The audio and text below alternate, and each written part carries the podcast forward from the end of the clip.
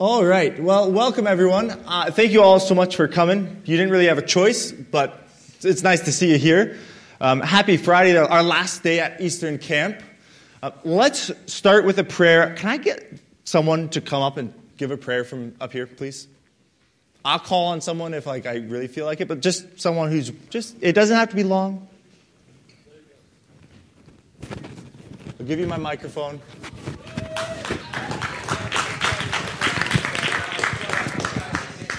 Okay. Shh, shh, shh. Thank you, Lord, for everything you've given us today. Thank you for keeping us safe during this week. Lord, please continue to keep us safe and healthy so, and help us have fun and learn about you and come closer to you, Lord. And please forgive us of all our sins and keep us with you at all times. In Jesus' name we pray. Amen.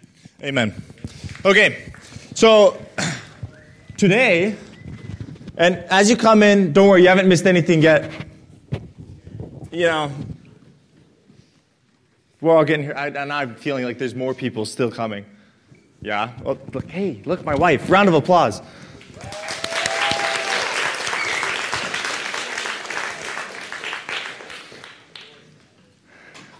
So today we're going to be talking about a repentant heart.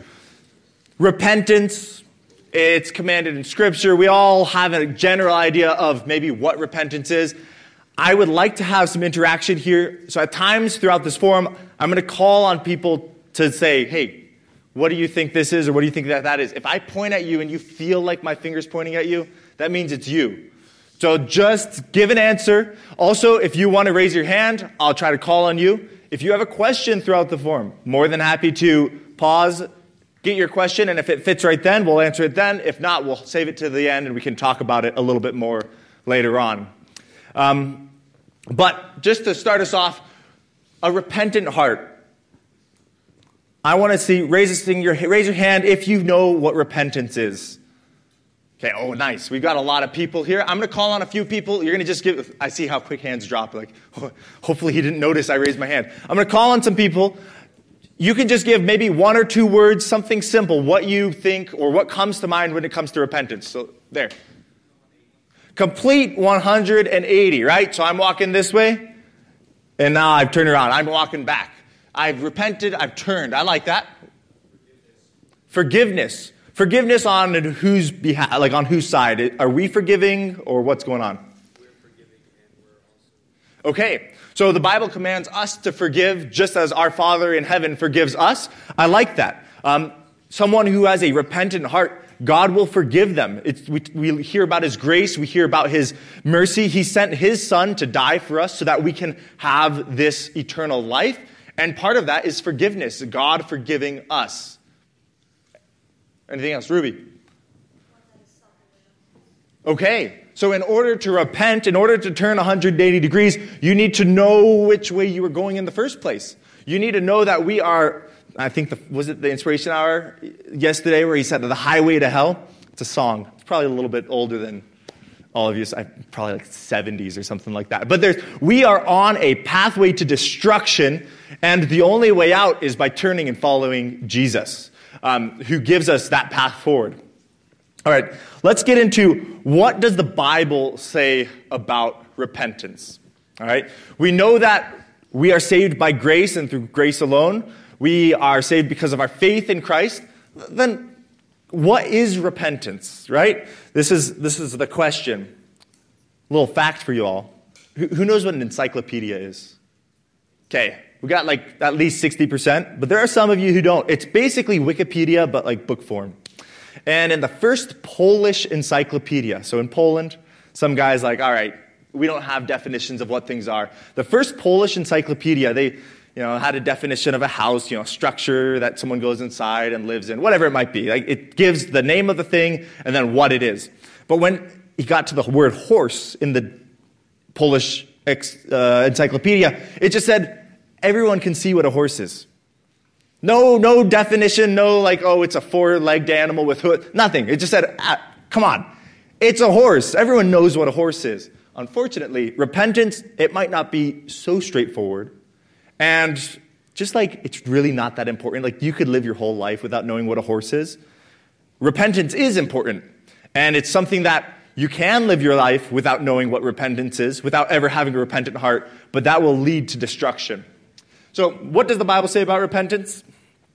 I pulled out a few scripture verses. There are a lot more, though. Repentance is throughout all of scriptures. Here we got Matthew 17, 417. From that time, Jesus began to preach and to say, Repent, for the kingdom of heaven is at hand. Okay, so Jesus is going out. It's the beginning of his ministry, and he's preaching to all of these people saying, You need to change. We heard the term 180 degrees. You need to ask for forgiveness. All of these things. Uh, we need a changed heart. Repent because the kingdom of God is at hand. Um, all right, how about Luke 13 3? I tell you, nay, but except ye repent, ye shall all likewise perish. What does perish mean? Just shout it out. Die, destroyed. You're gonna, you're here, you're alive, you're happy. Well, not for long. You're gonna be dead. You will all likewise perish except you repent. So this repentance, it's required so that you can have life. All right, we got Acts 3:19. Repent ye therefore, be converted, that your sins may be blotted out when the times of refreshing shall come from the presence of the Lord. Um, conversion. What do we think about the word conversion? When you hear the word conversion, what words come to your mind? Let's get some hands up. I'm going to call on some people. Morton. Change. All right, conversion, change. Just earlier, we were trying to get this projector to work, and I've got an HDMI port that goes out and goes into a computer. The computer does the magic because I'm not a computer guy, and it converts it into something that this projector can play out. Now, it, it wasn't working at the beginning because we didn't have the right setting selected. We, it didn't have the conversion process in there, and it was just giving me a blue screen. The message, it wasn't carrying through. Okay, so change. I like that. Anything else with conversion? I'm going to call on someone who didn't raise their hand if we don't get a hand raise, which is totally fine, but. Okay, realizing what he's done for you. That ties right into the idea of faith. We know that God exists. Just by the fact that we are here, we can think, we can walk on the ground, gravity pulls us down, we can breathe air. All of these things, God's creation points towards His existence. We know that He created it and He cares for us, and we need to acknowledge that and acknowledge the fact that we don't follow Him. We are wicked. We have sin in our lives that we harbor, that we hold in, and it separates us from God. If you like Greek words, here's a Greek word, metanoio. If you look in the New Testament, most of the times the word repent is there. It's from this word, which means a change of one's mind. Then if you look at two, it says, change one's mind for better, heartily to amend with abhorrence of one's past sins. Abhorrence. We're, we're getting like all these big words here, so I'm just making sure people know what it is. Oh, I abhorred that. What is abhorrence? a strong hatred, dis, de, detesting it. You, you ever had some like nasty food? Who ate the cheese from my one class? In the back, tell us what the cheese tasted like four years ago. It, would you say you abhorred that? It was awful. When I, actually, I might have taught a bunch of you. 13 year old class, I don't know, four years ago, I brought some cheese in. It was pretty bad. It was some stinky cheese, Lindenberg or something. I don't know what it was. But we had a lovely volunteer who came up and he thought that he was going to get, I don't know, a piece of cheddar or something. And it was awful. When we have sin in our lives and we know that sin is impacting us, we should abhor it. It's gross. It's disgusting, but it's in our lives. And oftentimes, although we may say we know we are sinning, although we may say that we've repented, we've changed our minds, we let that sin live there way too long. I just realized I don't know what my next slide is, so let me pull it up on my phone to make sure I don't skip to the slide too early. We're going we're gonna do that. But while I'm doing this, I want to give a little word picture. Um, how many of us here own cars? Raise your hand if you own a car. How many of us here own old cars? Like I'm talking pre 2000s. It's not, yeah, I like it. Hey, I used to have a car. I had a 1998 diesel Jetta. And this thing, epic. It went like 0 to 60 at least 25, 30 seconds. Um, I had a whole 94 horsepower when I wasn't in limp mode, but I was because my check engine light was on forever and, and I didn't want to really fix it. But this, this was my car. I, I used it to get around, and when things broke on it, my number one uh, solution to anything going wrong was what's the easiest way I can fix this? All right, so what are, name something that could break on a car. Air, we'll start with air conditioning. My air conditioning broke and it wasn't starting, and I had a code that was stopping the AC from running. So I was like, ah, okay, there's a code in my computer that says something else is wrong, so it won't turn on the AC. How do I fix that? Well, I just took the wires directly from the AC clutch ran them up into my like place where I drive the car from in the cabin. Is it the cabin? I hooked up a switch so I could just force the AC on. Ignore the computer. Who cares that the computer says the AC shouldn't work because my car's dying? I want cold air, so I'm. I, I, that's how I fix that. Something else that can break on a car. Axle. I had my axle actually completely fall off once. Turns out if you don't tension the bolts on your axles, You'd think that they just make them so you don't have to go and do that, but they didn't. I had replaced the engine and transmission, and I hadn't tightened them down. And one day I go to start my car, and it just goes, Whoop. I was like, what's, I couldn't drive. I opened the hood, and my axle was just like laying there, my front left axle. Had to bolt that back on. That one was pretty straightforward to fix. Something else broke. I turned my key, and uh, it didn't start. I was like, wow. Well, my battery's good well, what, what, do I do? I could get a new ignition switch, but that costs like 200 bucks, and it's it's a lot of work to fix. So I just took the wires from the starter, I ran them in, and I just had two wires, and I pushed the wires together. Boom, my car starts. I kept, this is how my car was. And when I got married to my lovely wife here, this was my car I was driving around. And I realized pretty quickly I had a change of heart towards this car. And I said, okay, like this car is, it's beyond repair. It had a leaking head gasket. It, I, I still had to turn the key and then like push a button to start it. I had a toggle switch for my AC. When I'd drive and I'd turn left, the radio would turn on. When I would turn right, there was like a, a, plugged drain for the AC condensate, and it would like pour a rainforest on Daniela's feet whenever I would turn the one way. And then the radio turned. It was an awful car. So what did I do? I got a new one. 2004. Brand new as far as I'm concerned. But I had a change of heart. Look at thinking back to old mechanic Michael. When something broke, easiest way to fix it, fastest way to fix it. Or, you know, if it still drove, maybe I don't fix it at all. I, I can keep putzing along. It's fine. My new car, the other couple weeks ago, I hear a squealing on my belt. It's like, oh. Within a day, I had gone to O'Reilly's Auto Parts, found that it was the tensioner pulley on the serpentine belt, and I replaced it. I, we lent our car to some people. I won't say who. All of a sudden, the window won't go up and down. Okay, well, go down to O'Reilly's, pick up the part, fix it, replace it. I now, because I have a good car, I've got this renewed car, a car that I like, works great. 2004 Yukon. If anyone wants to like buy a car, it's a nice car. Um, bad mileage, but I want to pick, fix it. When, when something goes wrong, I immediately go and I fix it because I don't want to let it get worse and worse and just keep going down this path. I had um, some repentance. Actually, I think I have a picture of my Jetta here. Oh, no, actually not. But this is my Jetta and my lovely sister Anna. I don't know if you all know Anna, but you can see it getting towed in. This is after it was left in a parking lot at a hospital in Loma Linda for two months. And I didn't know that happened.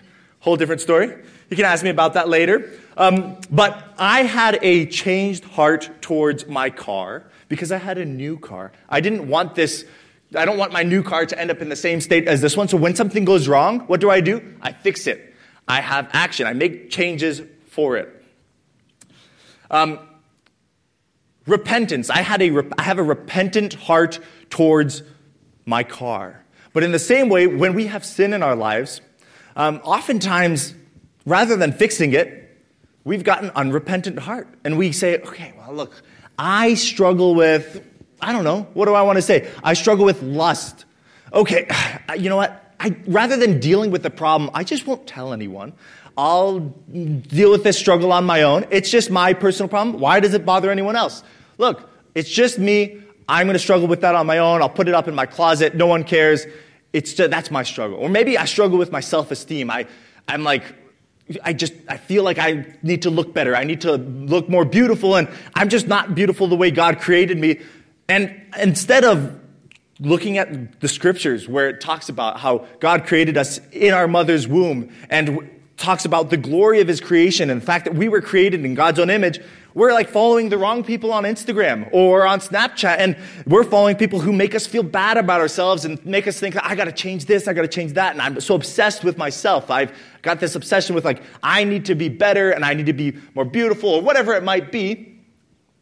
Instead of addressing our problems, we hide them, we push them away, we don't acknowledge our sin, and we just sit on it. We let it fester, we feed it. I saw it when I was doing my forum. I was like, okay, let's see what they said about my forum. Well, it said I was supposed to talk about restitution, so I threw one slide in here. The difference between repentance and restitution. Restitution, it's making something right. Here we've got Zacchaeus. Everyone knows the story of Zacchaeus up in the sycamore tree, and the Lord came by. And uh, what did he saying? Zacchaeus and the sycamore tree? Zacchaeus, you come down, for I'm going to your house today. And what does Zacchaeus do? Zacchaeus is convicted of his sins. He gets that repentant heart and he does some restitution. He says, I am going to restore them fourfold. So he was a tax collector, stealing money left and right from people. And he says, I'm repentant. I've got this changed heart, so I am going to do some restitution. I'm paying them back fourfold. All right, that's restitution. Repentance. Who knows the story of David and Bathsheba? All right, like 10 word summary. Go. Yeah. Yes, he was on the palace roof. He was looking places he shouldn't have looked. He falls in love with a woman he shouldn't have fallen in love with. Guess what? David, he was already married. Um, he kills her husband, sends him off to a battle, so he gets killed, and some other people get killed in kind of the running of it. And then uh, he sleeps with this woman. Actually, that's before he kills him. Either way, he does some bad things. But in Psalm 51, I've this is assorted sections from it. It's not even like a whole verse; it's just cut out from it. But I wanted to draw a, some attention to David's repented heart. He says, have mercy upon me, O God, according to thy loving kindness, according unto the multitude of thy tender mercies, right? First, he has faith. He acknowledges God. He acknowledges that God is loving, that God is kind, has tender mercies. But then he doesn't stop there. He doesn't just say, All right, God, you're so great. You know, make sure I get to heaven and we're good. He says, Blot out my transgressions. I acknowledge my transgressions and my sin is ever before me. He's acknowledging where he's done wrong. Take a moment right now. I see some distracted people around. That's fine. I get it. It's Friday. We're sitting next to our friends. But think about something you've done wrong. Do you have David's heart towards the things that you do wrong? Or are you just thinking, okay, I should, ah, maybe I shouldn't do that? Are you crying out to God and saying, I acknowledge my transgressions? Later on, he says, Against thee and thee only have I sinned and done this evil in thy sight. He knows that he is, he is wicked and that only God can save him. And he says, Create in me a clean heart, O God, and renew a right spirit within me. I bolded this last section because I think it's so key to repentance. It says, The sacrifices of God are a broken spirit, a broken and a contrite heart, O God thou wilt not despise. Okay? If we are not broken by our sins, what's God going to think? If we aren't, when we repent, when we say, God, forgive us, we did something wrong, and then we just plan on doing that again? Okay, maybe I got mad at my mom and I yelled at her, and I say, ah, I shouldn't have done that. Okay, I'm going to, forgive me, God and then the second mom does something that bothers me, I'm just as mad as I was. Maybe I'm struggling with lust and I think, okay, I need to, I need to fix this. I need to get this out of my life. I, I need to change. But then your friends are going to see a movie that you know is going to contain some inappropriate material and you just go back and do it. Are you really repentant if you are putting yourself in, if you're inviting that sin back into your life? I don't think so. We see that God wants a broken spirit, a broken and contrite heart. Specifically, here we go, Joel 2:12. It says, "Therefore also, now saith the Lord, turn even to me with all your heart and with fasting and with weeping and with mourning." Okay? So, turning to God, fasting and praying, we, we're reaching out, we're calling out to God, and rend your heart and not your garments. Oftentimes, when we repent or we think, okay, we're going to change, we make some like superficial show of it. Back in the day of old, old times, when someone did something wrong or someone was so upset with, like, there's some priests and they came across some people doing wicked stuff, they rent their clothes, right? It shows, I'm so distraught, I'm going to tear my clothes. But in Joel, we see, you're not supposed to rend your clothes, rend your heart. God wants that broken and contrite heart. And then it continues on, though. Turn to the Lord your God, for he is gracious and merciful, slow to anger, of great kindness, and repenteth him of the evil. So we know that God has a plan for us, sent his son for us, and because of that, we should have that changed heart. If we acknowledge that, if we know that someone came and died for us, to turn away from that, to like scorn that and just say, I'd rather live in sin, I'd rather drink from the disgusting cup of sin that we've heard in a sermon a, a bit earlier on. Um, it's, it's spitting in his face. I think there was a Tim made that comment of we are dis, like we are in direct opposition to God when we are not changing our heart or when our heart isn't changed. I, I need four volunteers. Oh wait, four volunteers. Make sure you look at it first. Good at writing cards. I mean, you, you got to be able to do it within like two minutes, three minutes. Readable penmanship. I'm good at reading though. I passed like at least fifth grade reading. Okay, let's see. Just I'm just looking around. I want to get a balance of people. Okay, we got a, a lamp. Yep, you can come down here. Okay, since you ate the cheese that one time.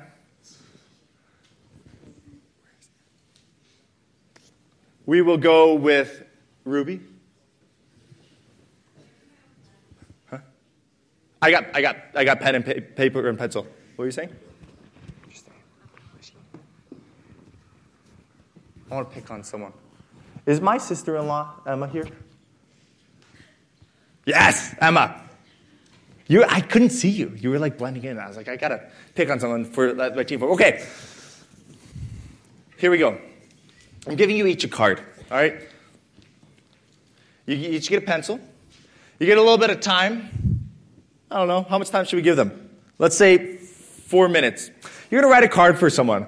I just want it to be, it doesn't have to be anything particular. If you know someone's birthday is coming up, maybe you can write them a birthday card. If you know someone elderly can't make it to church, maybe write something for them. Uh, you know someone who's sick, injured. That's what we're thinking about.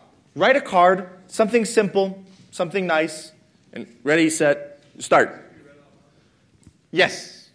Um, write a card, okay? All right. I shouldn't have told him that it was going to be read out loud. That's, this, is, this is risky.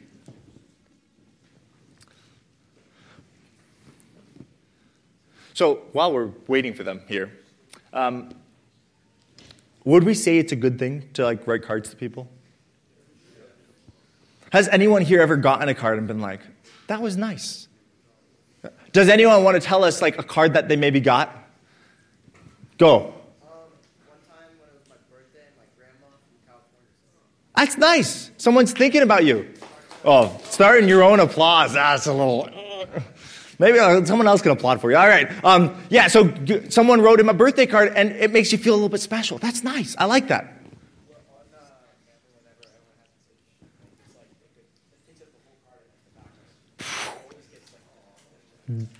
There we go. Now, ah, there we go.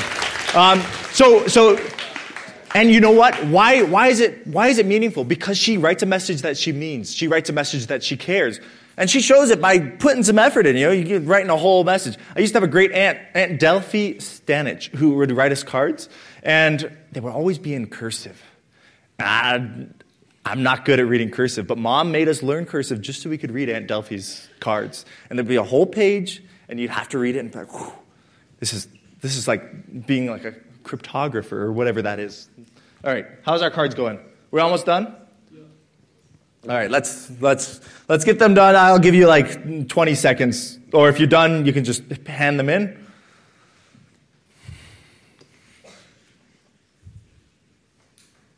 Okay, very nice, very nice, very nice. Okay, so we got one card. Uh, I won't actually be like saying who wrote each card because we want, oh, I don't want to. What if someone's embarrassed about their card writing? So we'll just. I'm going to read the cards. We'll mix them up. Okay. No, you can sit down. You can sit down.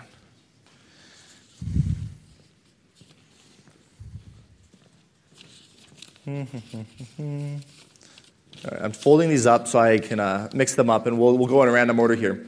Um, all right. Here's one. And at the end of this, I want you all to.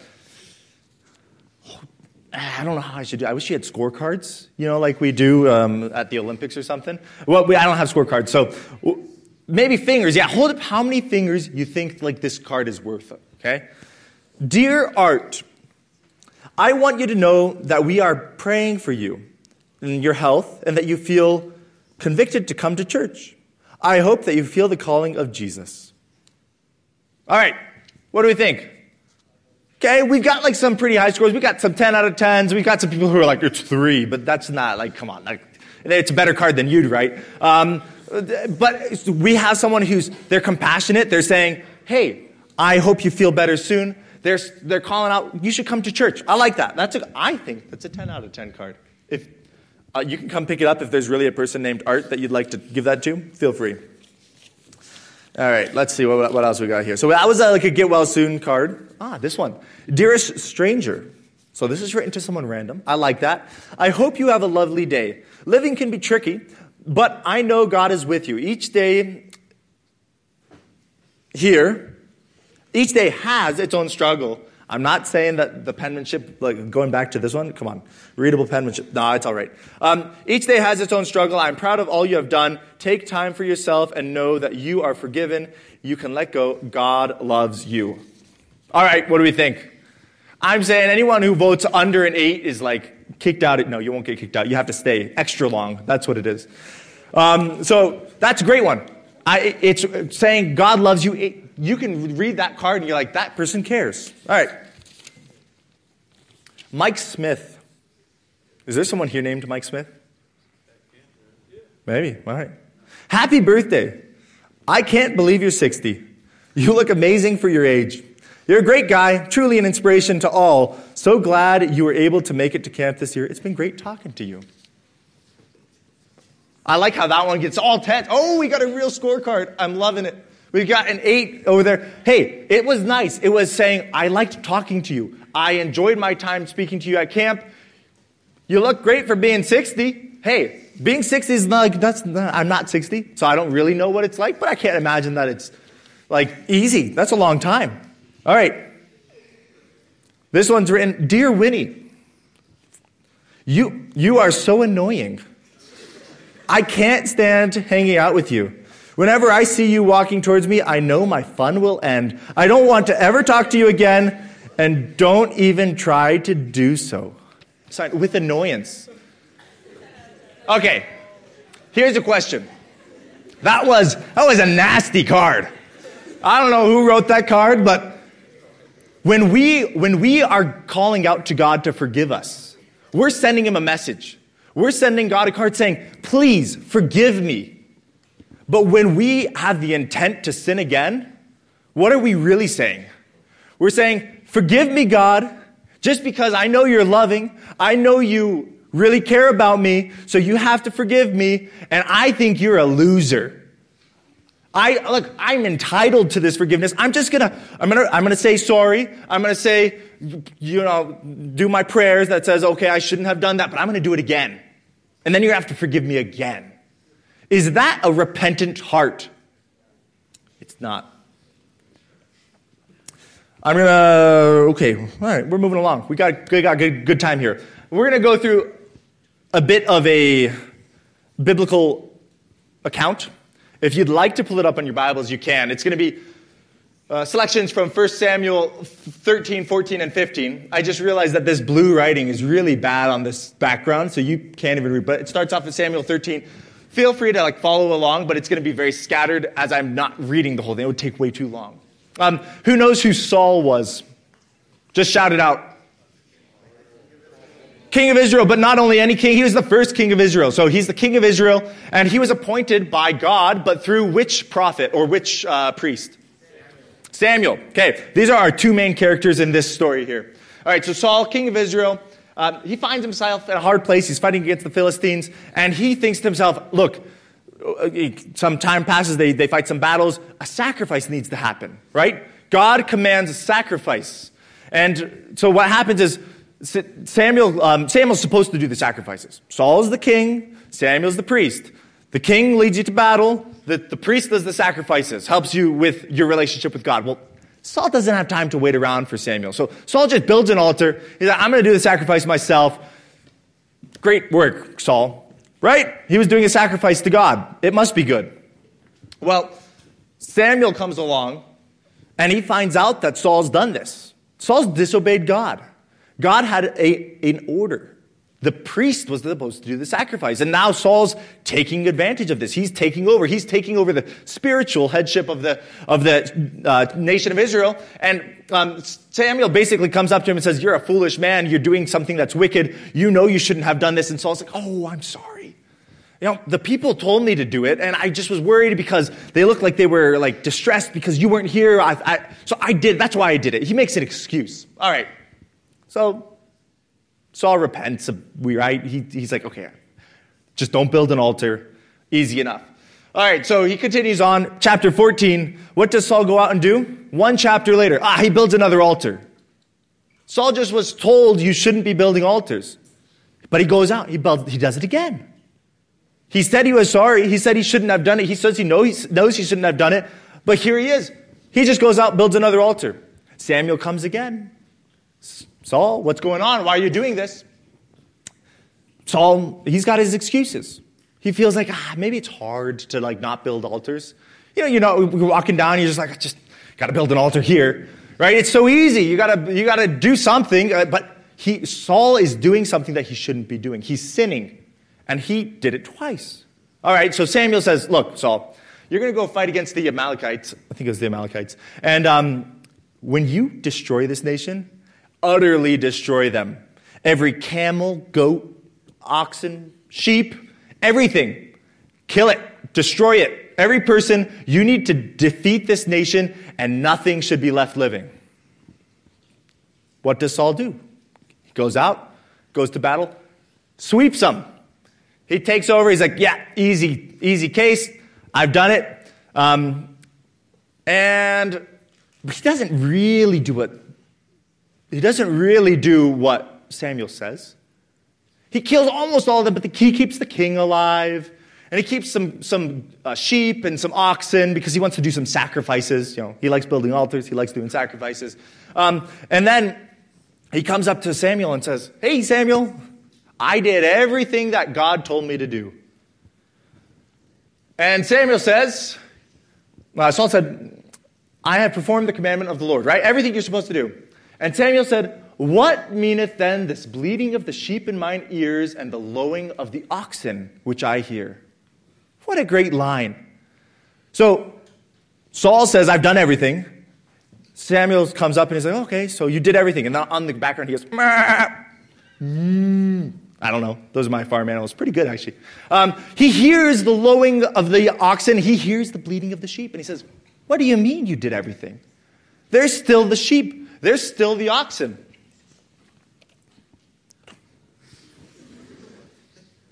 I skipped to, oh, there was a quick sneak peek. Some of you saw it, some of you didn't. Okay. In our lives, we've got sin.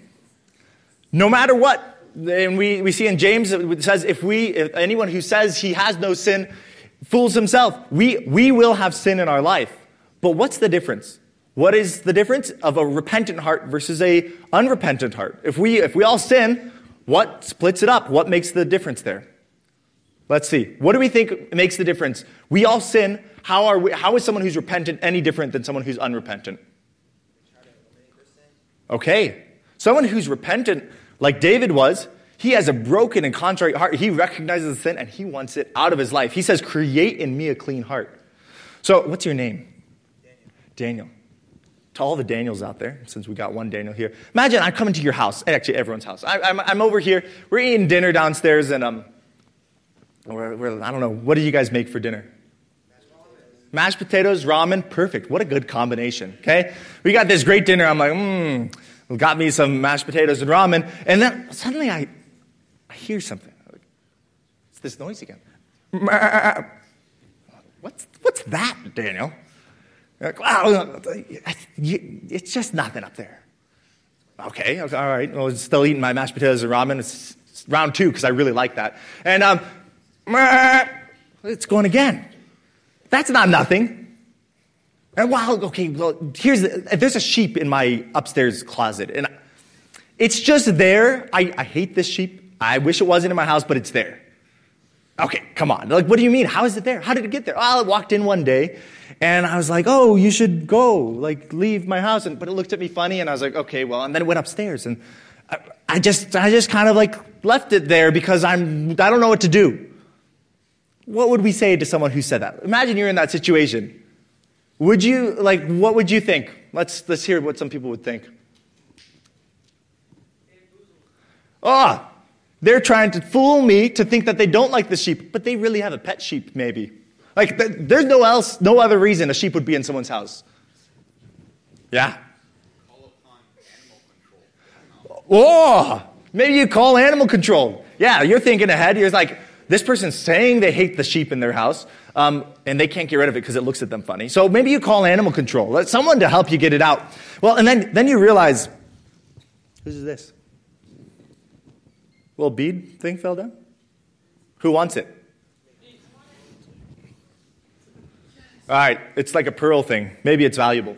Um, so, so we, we, we hear the sheep, and then I'm asking you more questions. I say, okay, so it's living up in your, in your, what is it eating? Your like clothes? Oh no, I wouldn't want it to do that. I actually, I go and I throw up some hay every once in a while I don't want it to get hungry. Like it's, it's still a sheep, you know, I, I don't want it to go away. Um, well, I mean, I do want it to go away. I hate it. I don't want it in my house, but it's there, and I'm not doing anything about it. Um, sheep control. I would like to present unto you my version of sheep control. Sheep be gone.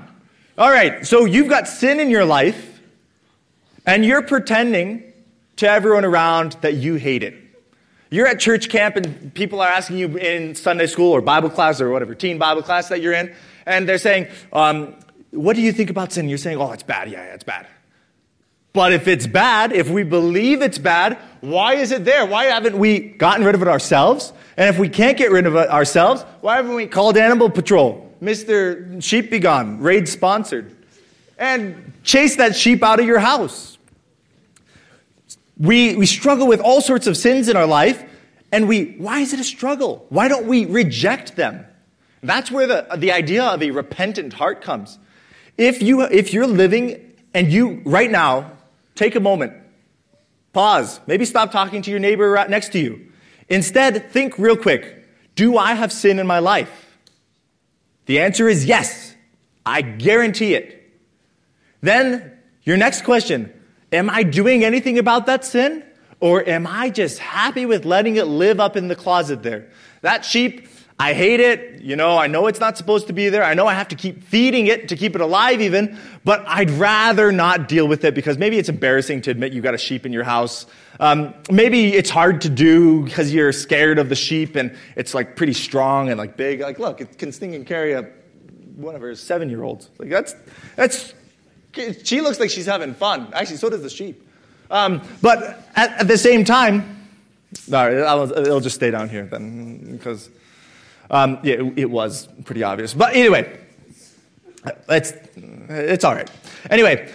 So we've got sin in our lives, we've got a problem, and we aren't addressing it. And the reason we aren't addressing it is because we aren't actually repentant.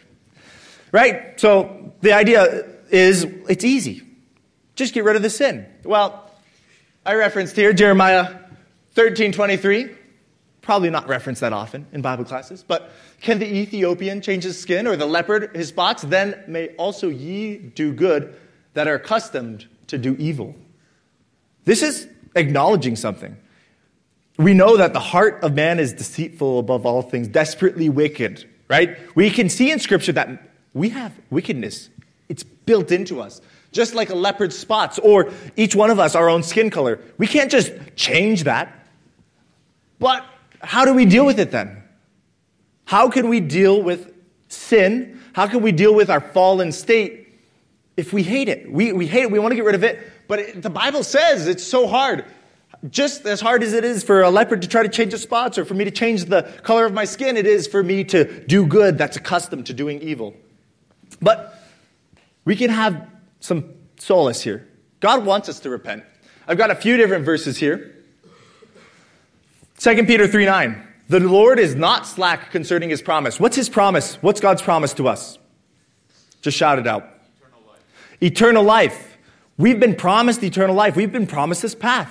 We've, we are told in, in Scripture that if thou shalt confess with the mouth of the Lord Jesus and believe in thine heart that God hath raised him from the dead, thou shalt be saved.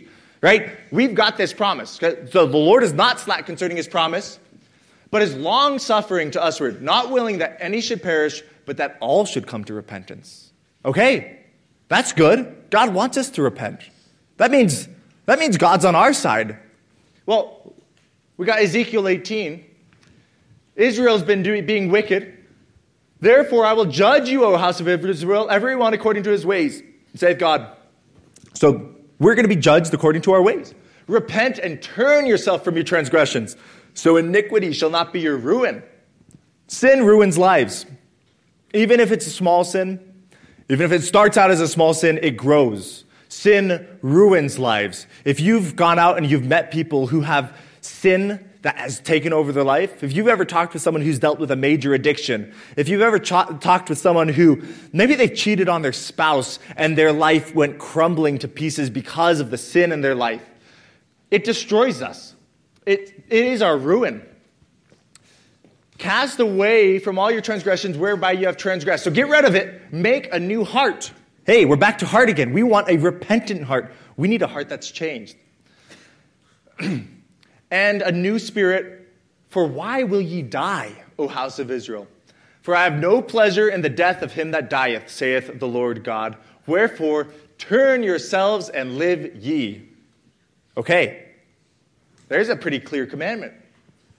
So we know that God has punishments. We know that God is a just God. He only can accept holiness and pureness into his kingdom, but we've got wickedness in our hearts. He says, Make a new heart. God will make a new heart in us. When we have sin in our lives and we have a repentant heart, we will want to reject that sin. We will want to get it out of our house. If it requires that we call someone to help us, like our sheep exterminator, like our animal control. Maybe you need to, maybe you've got sin in your life and you just, you just can't get rid of it on your own. You need an accountability partner. You need to find someone who can help you get it out of your life.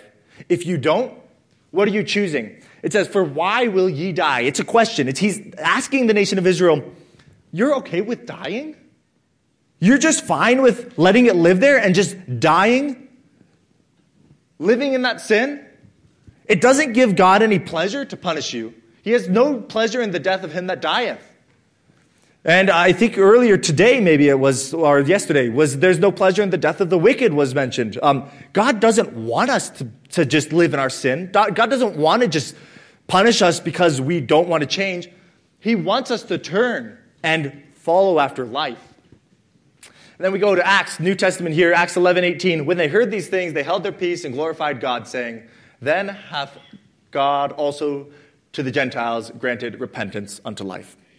Um, Gentiles, that's us. Unless you're of Jewish descent, potentially you might also be Jewish then. In that case, most of us, Gentiles.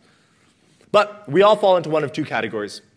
Um, either you're unrepentant, and I want us all to just think about it for a moment. All right, I'm going to pull up some bullet points here. Do these bullet points describe you? Do we not recognize our sin? We're unrepentant. We are not changing. We have a heart that is okay with letting the sheep live in that closet. It just is okay with it. Are we? We don't recognize our sin. Oh, interesting. Does recognize their sin. Okay. Well, what does that mean? Guess what? If you recognize your sin, that's a good start. That's good that you know that you're doing wrong. It's good that you feel convicted, but if you aren't doing anything about it, just like uh, imaginary Daniel, not this Daniel, but imaginary Daniel, whose house we were visiting, and he, he knew the sheep was there. He said he hated the sheep. He knew it shouldn't be there.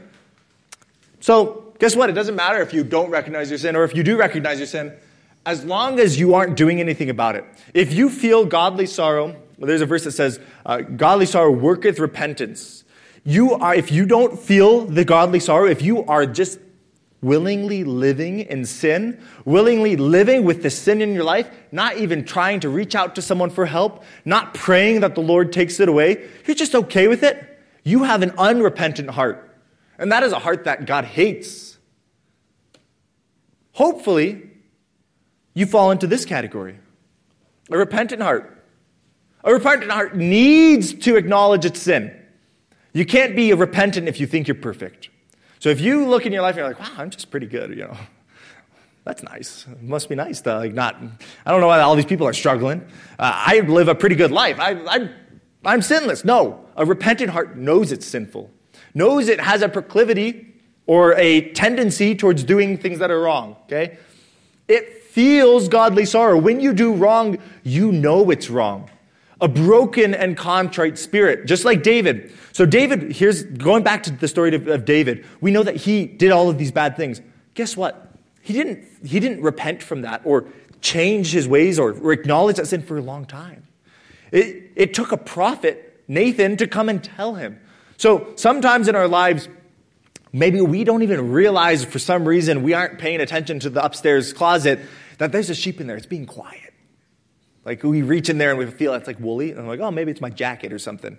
Um, but when we really open that closet door and we look at it, oh, we've been convicted. We feel that conviction. We feel the godly sorrow. But guess what? We don't stop. If you feel the conviction and you think, look, I want to follow after God, I want a repentant heart, you can't stop. You can't stop at feeling sorry. You need to keep going on. You need to hate the sin. You need to forget, uh, forsake it. You need to get rid of it. And if you can't do it on your own, you need to get someone to help you do it. Um, you're at Eastern Camp right now.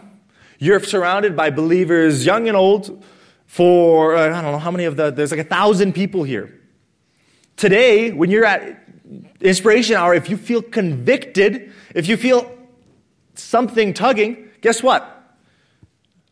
This is me zooming backwards. Hey, maybe that's you as an unrepentant person who's now recognizing their sin. Maybe you didn't before, but you feel like, ah, something's off. Well, don't stop. Don't stop just with feeling bad. You need to keep moving forward. Someone who has a changed heart is going to keep moving forward. They're going to hate sin, and if they can't get rid of it on their own, for example, I, uh, when was it last year when the lizard got in the house? Okay, last year, I'm like just, you know, working or something, and Daniela's getting ready for some guests in the guest bedroom, and she's like, runs out. I'm like, what's going on? I'm like, oh, there's a lizard in there. I was like, okay. I look at it, it's a big lizard. It's like this long with its tail. I was like, oh boy. And guess what? Daniela, she was a little bit scared of the lizard, if we're going to be honest. She wasn't going to go get rid of that herself, but she hated that lizard with a righteous hatred. And she wanted it gone. So what did she do? She called lizard exterminator uh, extraordinaire Michael, and I went in there and I chased it under the bed and chased it here, and its tail fell off. And it was like, oh, sometimes it's messy to get rid of sin. It's not just like, oh, grab it, throw it out. You know, I had to come back in like two pieces. Like lizard goes out, then come back and find the tail still like flipping around, and I had to get rid of that too. But I, she called someone in to help because she couldn't get rid of it herself. But let's get practical here. We're at Eastern Camp. I want to have some things that we can think about that we can do going forward. Um, because if we just talk about things, it's pointless. Um, I would like you all, when you say your prayers, if you don't pray, well, that's a whole different problem. Maybe you should. When we pray, pray for God to help change our heart. Just like David prayed for God to give him a new heart. acknowledge the fact that we're sinful. And it can be little things, little things that we don't even think of as sin. Maybe there's, let's go back to this little card that we got. Poor Winnie.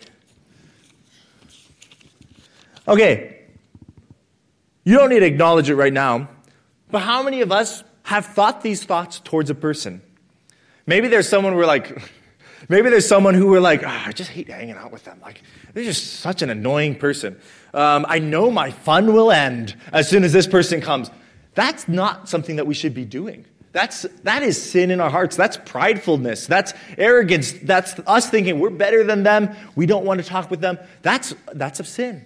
Maybe it, our sin is uh, struggling with the way that we look at ourselves. I mentioned people, like, uh, we have problems with our self esteem. It's completely understandable. Sin comes from a place, like, it's, it's, it's built within us, but we should be able to have comfort and have peace knowing that God has made us. Or maybe we struggle with lust or pornography and we just aren't getting rid of it because it's hard. Oh, it's so hard. So it's easier to keep it in a closet than just ignore it and not tell anyone about it because it's hard. It's embarrassing because we have pride, because our heart isn't changed.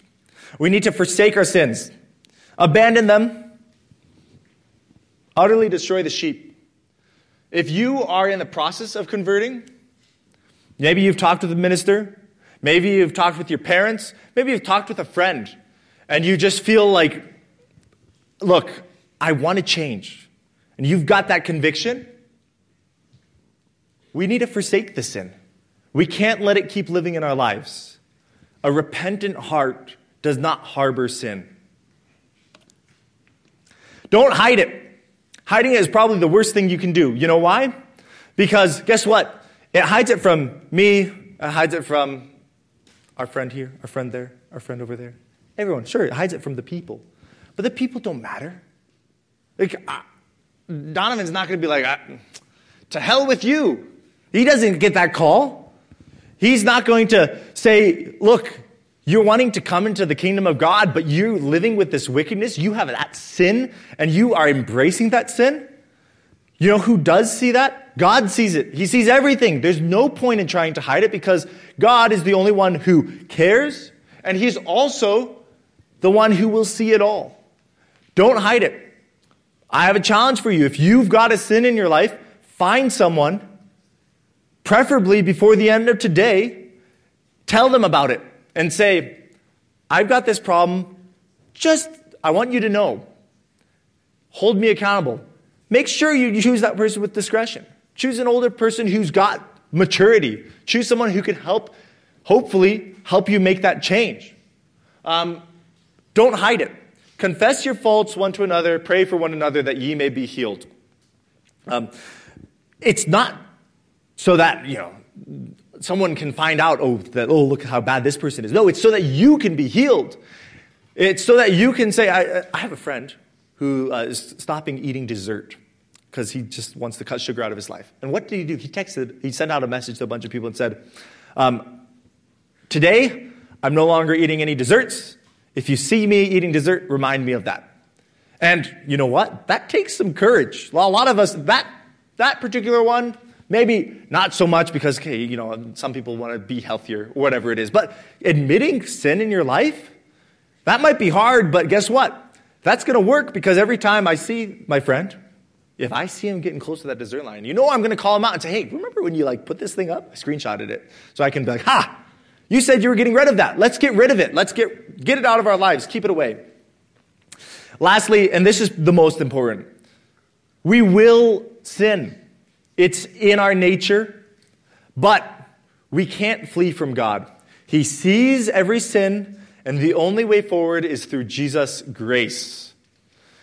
So, you got that sheep out with help from your friends and family, but now you're going out your front door. There's a sheep there. He's like, you know, trying to get in. Okay, I'm going to go out a different door. Stay away from it. If you struggle with a sin, don't put yourself in a situation where that sin's going to come right back at you. And you know what? Maybe you wake up one morning and you see that sheep there. Don't just say, okay, back up to the closet with you where you used to belong. Bring in help. Get rid of it. A repentant heart is a heart that seeks after God and wants to please Him. Let's close with James 4 here. Um, but he giveth more grace. Wherefore he saith, God resisteth the proud, but giveth grace to the humble. God resists the proud. If you're sitting here thinking, ah, I'm fine, like, look, this is just the dumb team forum, um, fair enough. But at the same time, God resists the proud. You aren't going to get anywhere by, by ignoring your sin, by pretending you're better. But he giveth grace to the humble. Submit yourselves, therefore, to God. Resist the devil, and he will flee from you. Right? That sheep comes to your door, you, you keep that door closed. You have to go out. Okay, you got to go somewhere. Go out the other door. Don't resist it, and he will flee from you. Draw nigh to God, and he will draw nigh to you. Cleanse your hands, ye sinners. Purify your hearts, ye double minded. Be afflicted, and mourn, and weep. Let your laughter be turned to mourning, and your joy to heaviness. Humble yourselves in the sight of the Lord, and he shall lift you up. God is the one who grants us a repentant heart. If we draw nigh to God, he will draw nigh to us. We talked about doing practical things. Things you can do to draw nigh to God is guess what? Read your Bible, pray, talk about spiritual things with your parents, with your friends, with your family. Um, when it comes down to it, the more we immerse ourselves in God, the more He will come to us. And when you do that, your heart will be changed and you will start hating the sin. You will get rid of the sheep that are in your life. We're out of time here. We're going to lunch next. I want to close with a prayer, but then I also need minimum 10 volunteers Preferably people with some uh, physical strength that can help us out uh, with Lehman Hall cleanup after gospel hymns singing tonight. So think about it after the prayer. If you would like to help, and I would really appreciate it if some people would, come, put your name tag on the table because I have to show it to the deans so that you don't get busted for being out past the hour. Um, but let's close with a prayer here. Father in heaven, we thank you so much for this day that you've given us and for the blessings that you've brought to us. We thank you for this camp that we can come and we can enjoy and for the time we can spend with each other, worshiping you, glorifying you, praising you. We pray that you would reach out to each one of us, that everyone in this room would feel convicted of the sin in their life. And rather than hiding from it and running from it, that we would turn to you I pray that each one of the teens in this room would feel convicted of their sin, would be disgusted by it, and will take the next step, the step that shows true repentance of purging it from their heart. Father, you know us better than anyone, and we know that we can rely on you. Please bless us, keep us through the rest of this day and on our travels home. Thank you for bringing us into this world, for giving us families and parents and church and friends and creation to enjoy. But thank, uh, thank you most of all for sending your Son to die for us, for granting us that grace that through his death and our faith and his death and resurrection, that we can be healed and that we can have that new heart, a heart that seeks to glorify you. In Jesus' name, amen.